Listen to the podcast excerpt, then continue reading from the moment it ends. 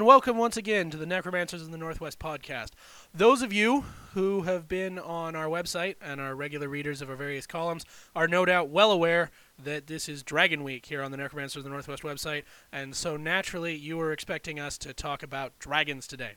Unfortunately, we are going to disappoint you because we have decided to preempt uh, your regularly scheduled podcast uh, which which would of course be all about dragons and exciting dragon-related topics, uh, to instead talk about something that I think is going to be near and dear to the hearts of, of just about all of our listeners, uh, though some of them may be a bit jaded on the topic in question.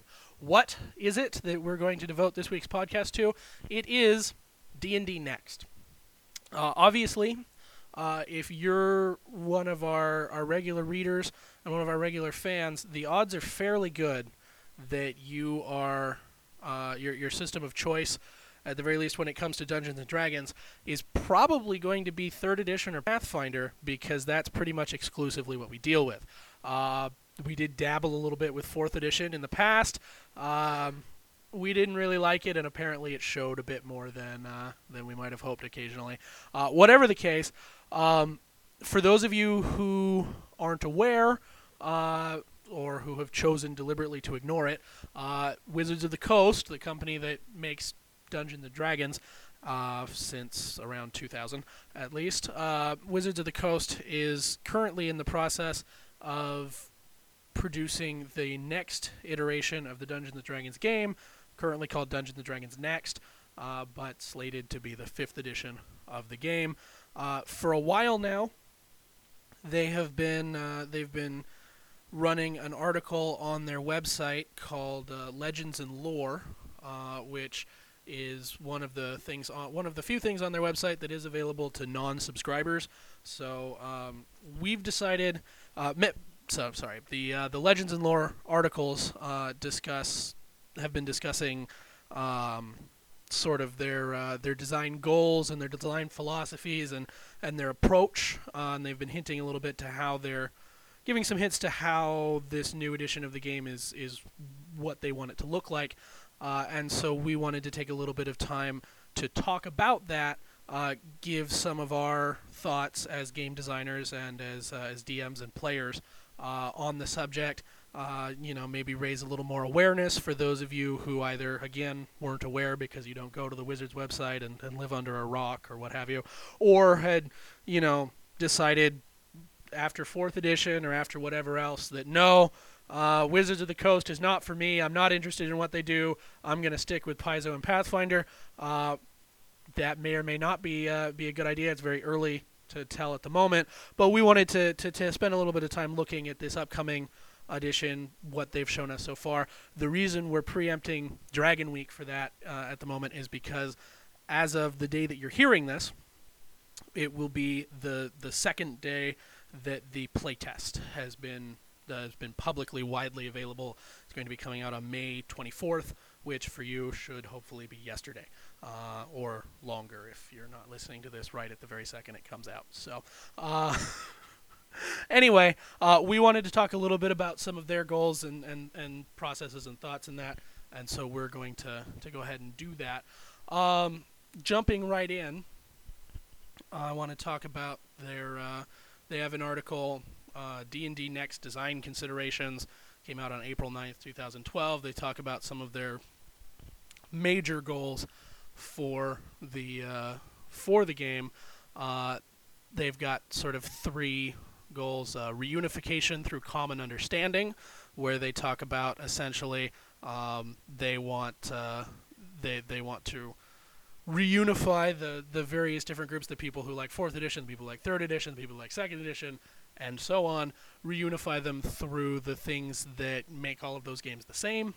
They also talk about reunification through diversity, and they want to reunify them based on all of the things that are that are good and and favored from all of those separate editions, the things that each of the editions do well, and then reunification through accessibility, uh, which mostly seems to have to do with uh, it's it's not really related to actual um, reunifying of various different elements of editions, but they talk more about. Uh, they specifically say that their one of their major goals is to remove minimum group sizes allow for a complete adventure in one hour of play and satisfying campaigns in 50 hours of play. Uh, so we'll we'll go ahead and start here. The first thing that I'm, I'm sure you like uh, like we couldn't help but notice is they they're very focused on reunification here. And if you if you look at some of their other articles as well, there's a very persistent theme that is ri- written through all of this, which is that uh, they really want this edition to be something that is going to speak to everyone who's enjoyed any edition of D&D so far. So they really want to have something there for the people who like fourth edition, something for the people who like third edition, all the way back to the beginning. Um, and there's there's pluses and minuses to that. Obviously, um, you know, there's a lot to be said for making a game that has massive general appeal, and there's a lot to be said for you know taking some of the things that were done right from all of the previous editions. Um, obviously, it's it's easy to uh, to poke fun at, at Wizards and you know, oh wow, I wonder if they're trying to reunify because Paizo had better sales than them for, for one quarter or something. Uh, you know, and and that certainly is probably a factor, um, but that doesn't necessarily mean that it's not, in any case, a, a, a good goal to want to have a game that everyone wants to play and that everyone can consider their game. For example, you know, um, there were a lot of people from uh, who who were big fans of third edition, who when fourth edition came out, uh, you know, they did not feel like fourth edition was Dungeons and Dragons because to them it was a completely different game that had almost nothing in common with the game that they liked. And I'm sure that when third edition came out, there were a number of people from AD&D and second edition who felt largely the same way, and uh, who knows how far back that goes. Um, not that much farther, I guess. There's only so many editions. Um, but whatever the case, um, there's definitely something to be said for that. On the other hand, uh, you know, I personally would worry that um, when you have a goal of being incredibly, incredibly general and being able to cover lots of different things, then you start running the risk that, uh, you know, if you get too general, then you're not going to be that good at doing anything. And so, you know, uh, if you need to hit if you need to hit all of those notes and spread yourself out over everything, then it's going to be a lot more difficult to hit specific notes, the things that you really want to do. It's going to be a lot harder to hit those exactly the way that you want to. Um, Josh, did you have any thoughts on, on their overall goals? Yeah, uh, well, looking at them, they, uh, the goal of reunification is certainly both noble and uh, and ambitious, so that worries me a little bit. Uh, just uh, just to quickly run through uh, their goal number two, reunification through diversity. I think it's nice that they want to try to incorporate a lot of different play styles, which seems to be seems to be their major goal there. And you know, as as a group that has had to play different games before in order to accommodate that a little bit, you know, I'm I'm interested to see what they come up with there. That could that could definitely uh, do uh, do a lot of good for keeping our gaming table, you know, very uh, consistent through different campaigns. Uh, speaking of which, if you can play a satisfying campaign in 50 hours, uh, I would be both delighted and impressed. Uh, for for us, that would be that would be you know that, that would be quite a lot faster than we're used to. So so that that's something as well. again, an exci- complete adventure in one hour as opposed to one bogged down combat. Uh, obviously, that that's going to vary a little bit from uh, from group to group with with, with play style, and uh, they they do mention under this uh, this same goal that obviously groups that are used to playing longer games or, or experiencing things uh, over more time and more in depth are still going to be easily accommodated. Uh, naturally, I guess we could play five complete adventures in uh, in a five-hour session or whatever. Uh, but the the most exciting thing for me there is uh, is lower minimum group sizes. I remember definitely when we were starting out at D and D, there just wasn't very many of us, and we were desperate to find new players, and uh, you know that led to uh, to to some positive experiences, and, and others that that were not so much so. Yeah, it, it can definitely be frustrating needing to find the uh, the right amount of people to form a group. uh, dep- especially depending on where you live and, and what sort of options are available to you. And the idea of being able to do that with you know uh, one player, two players um, would would be really uh, helpful, I think, for a lot of people. Definitely, definitely, and uh, and especially you know for uh, for campaigns that, that occur, you know, but between you know people's uh, off seasons or, or what have you, so that you have uh, you have time to get you know the groups in that, that, that you need when you can get them, or you can run, uh, you know, uh, different campaign configurations depending on who's available and when. So definitely a game that, that supports that is uh, is nice. I you know have definitely lived through a couple of games where you know the the solution is okay you guys can be like two levels higher or whatever and sometimes it works sometimes it doesn't uh, at any rate so let's uh, let's move on a little bit and talk about some of their class by class design goals um, they've uh, obviously when the the playtest comes out uh, yesterday then then uh, then you may already know a lot. Uh, in fact, you'll know probably you'll know more than we do right now about what those classes are going to look like in detail. Uh, but if, if you haven't got there, we have their goals here, so you can uh, you can certainly compare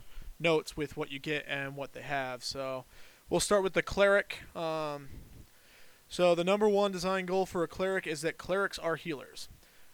Okay, yeah, uh, pretty much every uh, every fantasy game that that's out there since D&D came out, more or less, the cleric has been envisioned as a healer.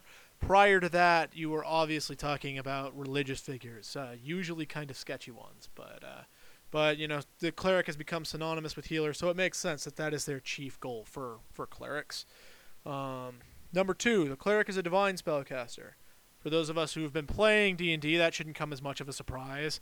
Um, and uh, and given the meaning of the word, and if, if as long as you want to keep them a spellcaster, I don't see uh, see any other way to do it really. Uh, number three, divine magic is subtle and indirect. Uh, th- this one's a little bit more interesting to me because because while that has sort of been traditionally the case in uh, in, in third edition and uh, and and at least uh, my experience with second edition, which is a little bit more limited than I would like. Uh, that that tends to be how things work, but uh, but uh, my uh, my I've definitely seen it go other ways as well. I mean, divine magic could be very broad and uh, and exotic effects. I've definitely played computer games and things like that where light magic was, you know, it was all about shining down heavenly rays, sunbursts, and you know, uh, flashy direct effects. Sometimes it's offensive. Yeah, um, there's you know there's definitely a lot to be said for that, and and you know um, uh, additionally with, with number four that the cleric is a is an armored warrior. You know that's also something that traditionally you see throughout most of D and D, if not all of it, uh, but not necessarily is something that you would always expect. Um, you know, so I, I don't think that any of these. I don't think that any of these are really going to surprise anyone, and I'm I'm pretty sure that that's not uh, that's not by accident. They are specifically, you know, what basically what they're saying with the cleric here is that the cleric is what the cleric has always been, and the cleric is going to continue to be that. Um, and while I would certainly think that you know it might be fun to experiment with some other kinds of, of cleric types in maybe some ways that we we don't actually see very often. For example, I would love to see more divine casters that are not armored warriors. Um, and I would love to see, you know, uh, options for clerics that don't involve as much uh, being support for everybody else, because oftentimes that's not as fun as actually doing things for yourself. Um, you know, most of what they're saying here about clerics is that clerics are what you have seen them be before, and they're going to continue be to, to do that that same sort of thing that they have been in the past. Um, and so that's not uh, not necessarily anything anything for anybody to be upset about. I would I would think. Yeah, this is a good example of their reunification goal. Uh, the cleric has has always been at least some of these things. I would argue that the uh, that the fourth edition cleric is maybe a little bit less subtle and indirect, uh, but he's definitely an armored warrior, uh, and that that's kind of been uh, kind of been passed, and they're they're really trying to. Uh, that, I mean, as long as you're going to try to unify everybody over all elements, here's something that that's been fairly common throughout, and uh, and not making any big changes there is good. I just want to quickly hit on their number five design goal that clerics reflect the gods. Obviously, that's something we've uh, we've seen expressed in uh, in domains in third edition, and it's been um, well, honestly, it's been kind of really dis- uh, unsatisfying. The Pathfinder upgrades a little nice, where they get um, more uh, that there's more to the domains a little bit, but it's never been very satisfying, and they uh, they they at least seem to be uh, indicating that they're going to uh, they're going to do more about that. They they give an example that the cleric of a god of shadows or whatever is going to be good at sneaking, even in heavy armor, and that that that sounds exciting to me as uh, someone who's always wanted a little bit more out of that. Yeah, there's definitely a lot to be said for there. I think that the number one complaint uh, that that can be said about clerics throughout just about any edition of, of Dungeons and Dragons is uh, very often they divine though they may be in their, their spellcasting origin, uh, they feel enter- entirely divorced from any religion of any sort. Uh, and so, you know, while things like domains and in uh, in fourth edition, I think there were feats that you could take that associate they gave you like a single power associated with your deity. While those are nice, uh, they have so far failed to really make a, a, cleric of the, the you know light deity feel that much different from a cleric of the shadow deity or the storm deity or the fighting deity, and if if they you know really do put a, a decent amount of, of effort into making clerics of different types of deities feel distinctly different mechanically, I will be very pleased. Um, I suspect that this probably will be more of a token thing, but you know I could be wrong, and then you can always I remain cautiously optimistic. Uh, moving on, because uh, we have a lot to cover, and, uh, we're probably going to wind up going over anyway. Um, let's talk about fighters. There's some exciting things. Uh, if they can live up to their promises, there's some exciting things on the way for uh, for people who like fighters. So their fighter design goals. They start with the fighter is best at fighting, which again, not that surprising. Um, though uh, certainly again, in uh, in some editions, that is not always necessarily the case, and they they want to make sure to, to bring to the fore that the fighter is going to be the one who's going to deal out more damage in melee, is going to be able to better hit things, etc. Um, the fighter draws on training and experience, not magic, is their number two bullet point, uh, which uh, ultimately in the past has kind of led to the fighter being, uh, in many cases, being on more of a linear uh, progression, whereas say wizards and other spellcasters get more of a quadratic, exponential uh, growth.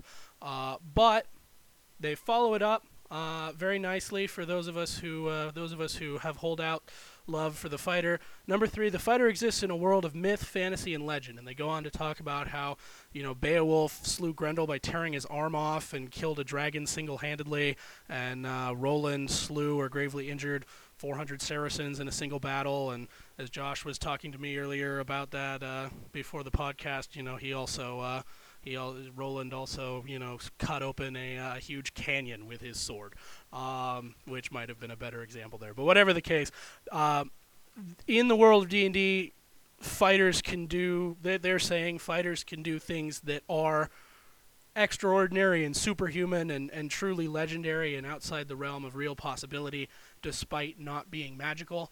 And if they can really deliver on that, then I think that that's just about all you need to know about fighters, except perhaps their number six design goal, which is that a high level fighter and a high level wizard are equal. There have been a lot of uh, lot of complaints in uh, for for the third edition of Dungeons and Dragons about and for Pathfinder as well, which is basically the same thing, uh, about um, you know high level wizards just being infinitely better than high level fighters, and for that matter, uh, high level clerics and druids also not having much use for fighters, um, and so.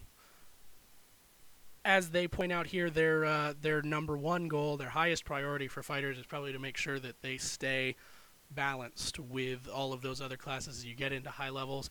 They don't go into too much details on exactly how uh, how they intend to go about doing that. Hopefully by now you'll have seen and it'll be awesome and everything will be solved in the entire world. But um, if they can deliver on that, then I think that that will be more than enough reason for a lot of people to you know really get excited about this game. Yeah, uh, you know what they're saying about the fighter uh, does appeal to me. Definitely, I've uh, I, love seeing games where the uh, where, where the fighter or the, the, the knight or whoever the magical bash or the magic less basher is, uh, you know, I mean it it's cool when they balance nicely with the uh, with the wizard. They seem to be hitting all the uh, all the notes I'm used to. The the fighter will be the best at hitting guys. He's going to be the toughest guy. Uh, I, I like uh, a lot of the the wording they're using in a lot of places. Um, obviously, the draws on training and experience, not magic, has tended to lead to a kind of a really boring class in uh, in some cases, particularly the uh, the uh, the original third edition uh, fighter. I mean, yes, he gets a lot of feats, but he doesn't a- he doesn't even get a feat every level, unlike the pa- unlike the the Pathfinder fighter does that, and he has additional class features. Um, the uh, the second edition fighter was actually quite a bit more interesting, despite not having very many class features there either. Um, They got castles. castles and bodyguards and uh, more attacks than other characters and uh, just and you could be one without having 17 charisma anyway um and then yeah obviously you know we have, we have no shortage of mythical fighters to draw on and you know uh it, it'd be really cool to see it see a character that that both lives up to that legend and you know when uh, when he's standing next to the level 15 wizard still feels like a useful party member. Uh, so we're going to go ahead and move on now though i think to talk a little bit about rogues. Uh, another beloved class personally my favorite. Um, so they uh, they obviously have goals here uh, as well. So they, they start off with talking that rogues don't fight fair well that, that that's kind of been their shtick i suppose a lot of sneaking and hiding and backstabbing and flanking and in in recent days, you know, third edition and uh, and all that, you you get flanking with the fighter, and then you you sort of look a lot like a fighter when you're standing there. I mean, your armor's not as good, but uh, I, I guess you're you know you're ganging up, so that's not fair either, really. Uh, so that makes a certain amount of sense. I, I definitely actually like what they're talking about here, where they're talking about when the rogue doesn't have the uh, the advantages of a surprise attack, that that he's at a huge disadvantage. Uh, I like the idea that that the rogue might have to sneak off or run away or whatever when uh, when things don't look uh, don't look so good. Instead of you know using a, a, a move action to feint and then surprise attacking, or you know getting on the other side of uh, of some basher and just you know attacking the other guy into submission. Uh, I, I like the idea that, that maybe rogues have to skulk off. Uh, so that, that that excites me at least. Uh, definitely a lot of, of rogues you see in literature or media are, aren't so good when uh, when they don't have the uh, the, the moment to uh, to strike in. So you know that that was that was exciting. They, they do mention a little bit here that, that rogues are tricky and you never know what they're going to do. You know that that's not been my experience in D and D. They've been pretty predictable for me, but uh, theoretically, uh, I, I definitely guess they could throw caltrops. If there's a single edition of Dungeons and Dragons where caltrops are effective after I don't know first level, uh, I have not played it. Yeah. Um, they also mentioned that uh, rogues are skilled is their next design goal. That's been something they've been throughout for sure. Uh, in fact, uh, you know that they're the only ones who who officially get skills in uh, in AD&D, um, and they uh, they definitely have the most skills in third edition. Uh, they except for I think there's some some prestige classes or something maybe somewhere. Yeah, well, I mean, with with all of the infinite books that have been produced for third edition, uh, even discluding various third-party publishers, um, you know, I'm sure you can find base classes out there that have, you know, 50 plus intelligence skill points per level, or or something ridiculous like that. Uh, but you know, overall, as far as as far as the core rules go, they they have the most skills, and generally speaking, they're the the skillful ones. Um, and that's that's one of the things that you know has been a uh, has been a a major problem for rogues sometimes throughout the course of of Dungeons and Dragons history is yeah rogues are very effective uh, when you need to deal with skills and, and when you're looking at out of combat stuff that is that is great. But sometimes uh, varying somewhat from edition to edition uh, you'll find that rogues are not very effective uh, in combat. Um, and and so that's you know something, especially considering what you, what you were talking about before, where they were talking about rogues having to skulk and, uh, and run away. You know, that's something that some players, uh, you know, may be happy just being the the skill monkey or, or something that sounds a little more uh, more respectable than that, but essentially boils down to you know not fighting uh, very effectively and, and being well well and truly dwarfed in combat, uh, whereas others may not like that so much, and I'm a little concerned there. Uh, I am very happy though for rogues that they get this again, like fighters have number three. The rogue exists in a world of myth, fantasy, and legend, and it's it's nice. Um, they again, like with the fighter, they talk about how you know rogues uh, are gonna hopefully at least get to do some things that you know even though they're non-magical are truly supernatural and extraordinary and not something that, that any Joe Blow they're not limited by what, you know, I if I were to go get trained by the best thieves in the world would be able to do. Um, you know, they can they can hide where there's nothing to hide behind or things like that and and frankly that you know those sorts of things the uh, the limitations on how you can hide the limitations on you know uh, what you can reasonably get away with with bluffing that sort of stuff. Those have been limitations for rogues in some editions um, less so in others. Um, but that's something that I, I, look forward to hopefully seeing rogues really be enabled to, to really take their skills to the next level. Um, I am personally a little more concerned about point number four rogue makes the routine look trivial. Um, they, they talk there about how you know rogues can do lots of things without even apparently trying and the way that they talk about it they make it sound like you know for a lot of lot of skill checks and, and ability checks and things they're just not even they're just going to get to to not roll and, and do things. And you know that in many ways is gonna gonna be great. Uh, i'm sure it would be nice uh, personally to you know if, if i had a rogue that could just you know automatically get the diplomacy checks to get the basic information you need to complete the adventure that would be nice. And frankly, I, I would be fully behind that as a DM as well.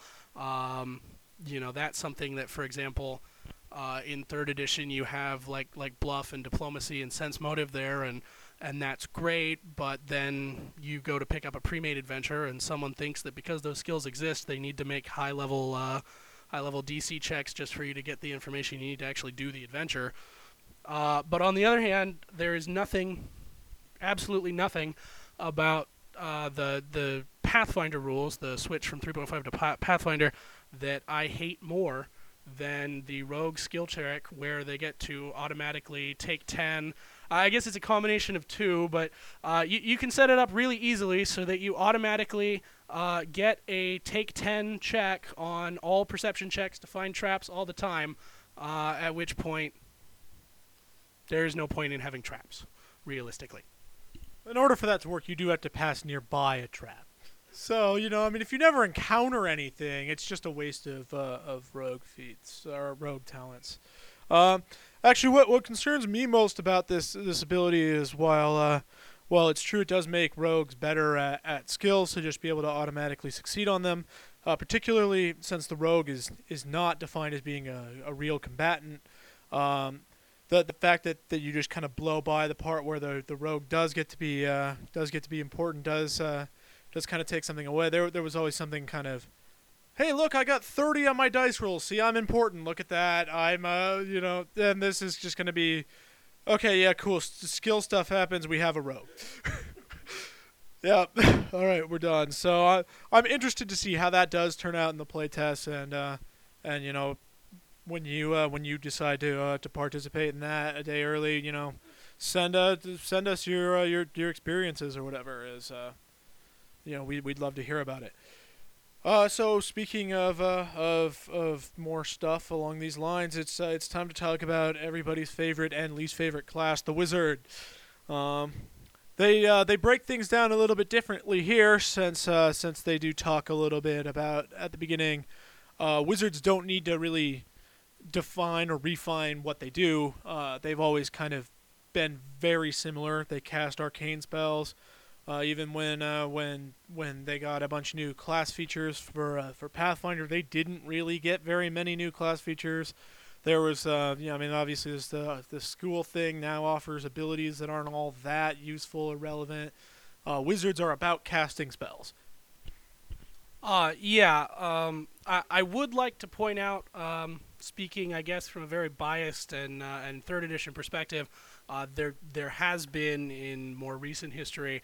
Um, you know, I, I definitely think it's it's worth mentioning that you know the role of of the wizard maybe has always been casting arcane spells, but sometimes uh, that may be less noticeable and make them a little they're, less special for it. For example, uh, obviously I'm talking about fourth edition, where most of the wizard's spells don't really feel in any way distinct or different from, say, uh, fighters. Um, I forget what they call them, e- exploits or um, combat thingies. Um, but you know, casting a spell didn't really feel all that different from what rogues or fighters did, um, and so. Um, you know, I, I'm not necessarily sure that I'm entirely heartened by the fact that uh, that they don't think that they need to define what it is that makes a wizard a wizard.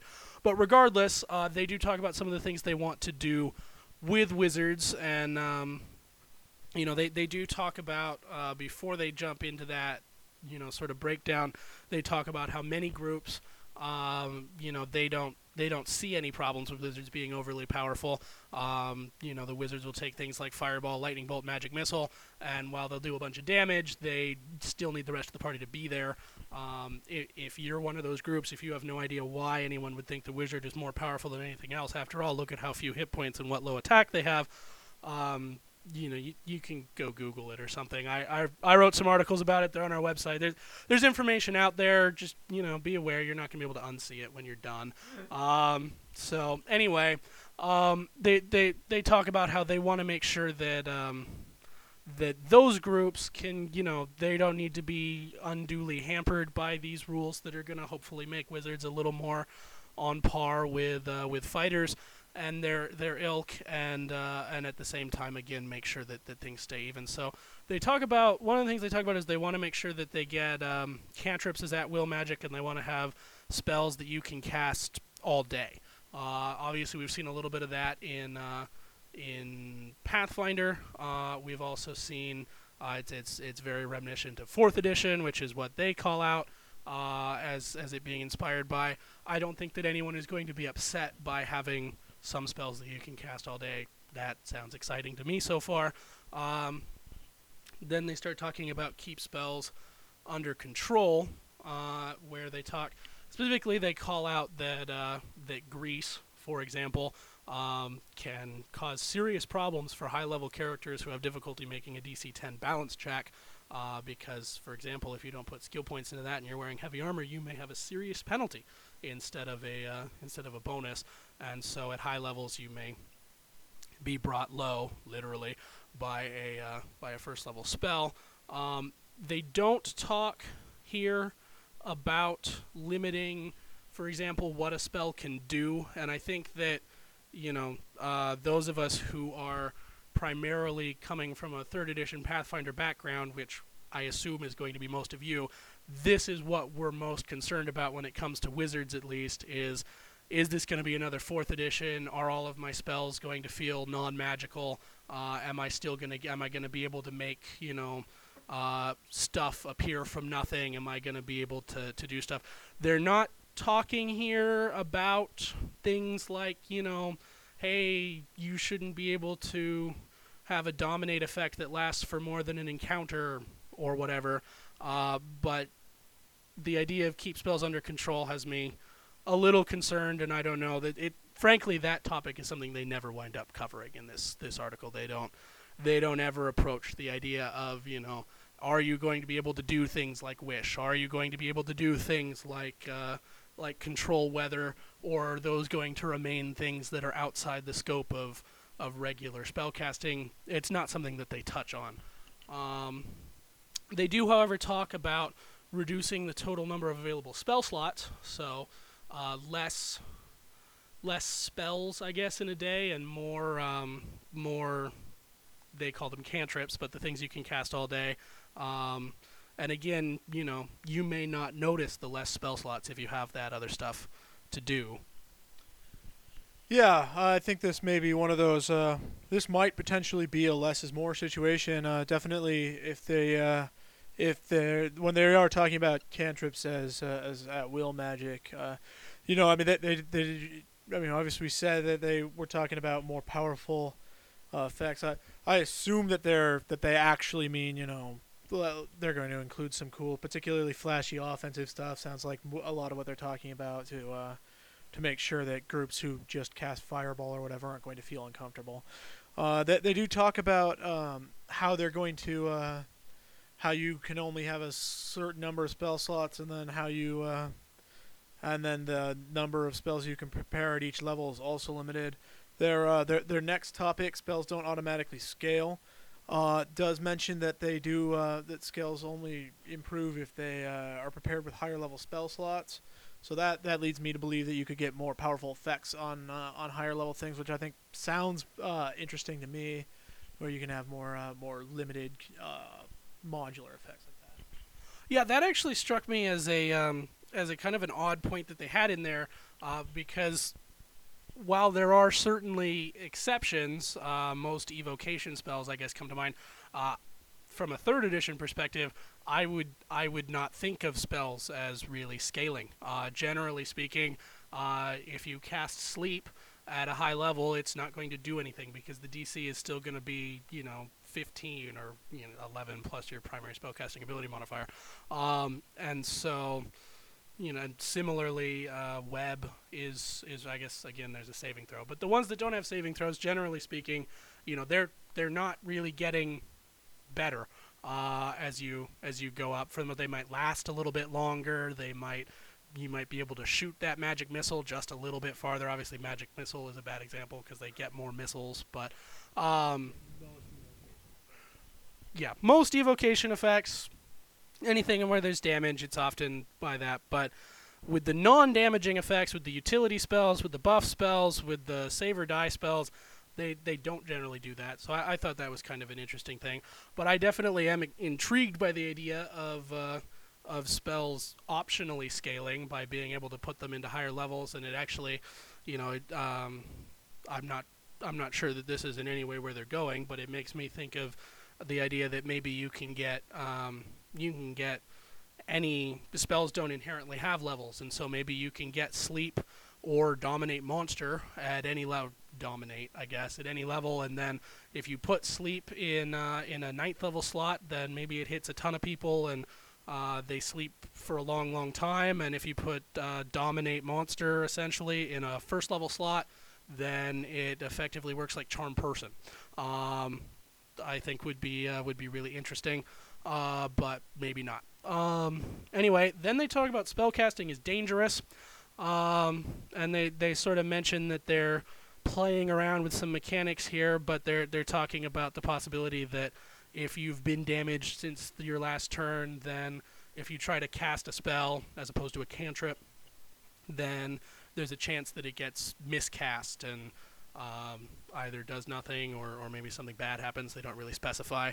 Um, and, and they talk about how that's to try and capture the feel of earlier editions where, uh, you know, um, for those of you aren't aware, in like second edition, you uh, you declare that you're going to cast a spell, and then you spend a certain period of the initiative in that round casting it, and then if anything happens to you during that time, your spell is lost, and then when you finish, uh, then you get to cast it. Uh, if it has a casting time longer than a round, then even more so. But uh, so uh, you you bec- wizards become very vulnerable in that way because there's that period of time where if, if anything happens, then your spell is gone. Um, and I think that that's cool. Obviously, uh, alarm bells go off in my head whenever I hear anything about uh, bad things happening when you cast spells because typically I've only ever seen it from third-party publishers who who don't know what they're doing. Uh, which is not to say that all third-party publishers don't know what they're doing, uh, but I've only ever seen it handled by third-party publishers who didn't. Uh, anyway, um, and then they talk about keeping magic items under control and uh, mostly, I think it's interesting here that they uh, they apparently want scrolls to use up spell slots, which is cool. Uh, potentially, I, I, can see where that would come about, and honestly, um, I'm pretty sure that disposable items such as scrolls and wands are one of the major reasons why wizards are incredibly excuse me incredibly powerful in uh, in third edition in Pathfinder. Um, and then uh, and they talk about keeping buff spells under control, and I'm I'm not really sure what they're getting at here. Are you uh, Yeah, well, their uh, the, their thought here seems to be that uh, that the that buff spells should improve people who are already good at doing a thing, uh, rather than replace. You know, for example, you can invisible your average wizard now, uh, particularly in, uh, in in Pathfinder, where stealth includes your move silently as well, uh, and he can effectively replace any stealthy character, or you can. You, you can you know haste a rogue and suddenly he's he's doing way more damage. And the the, the, the idea here is that uh, that your your buff spells should have good synergy with the guys that, that, that are already good at a skill, and they should only make people who aren't already good at that thing good but not as good. So for example, uh, you know, that they're talking about how yes, you can invisible, and if you just need to hide, that's fine. But you know, if you're running around and you like trip an alarm bell, or you know, you uh, you tr- you know snap a twig or something, you're still going to get eaten by goblins. Or well, you can haste the cleric, and that will make him more effective at, at, at beating down with his uh, with his with his mace or whatever. He's still going to get less attacks than a fighter of the same level would get. Or uh, the, the the idea, I guess, is to uh, is to make it so that buff spells don't uh, don't obviate other characters.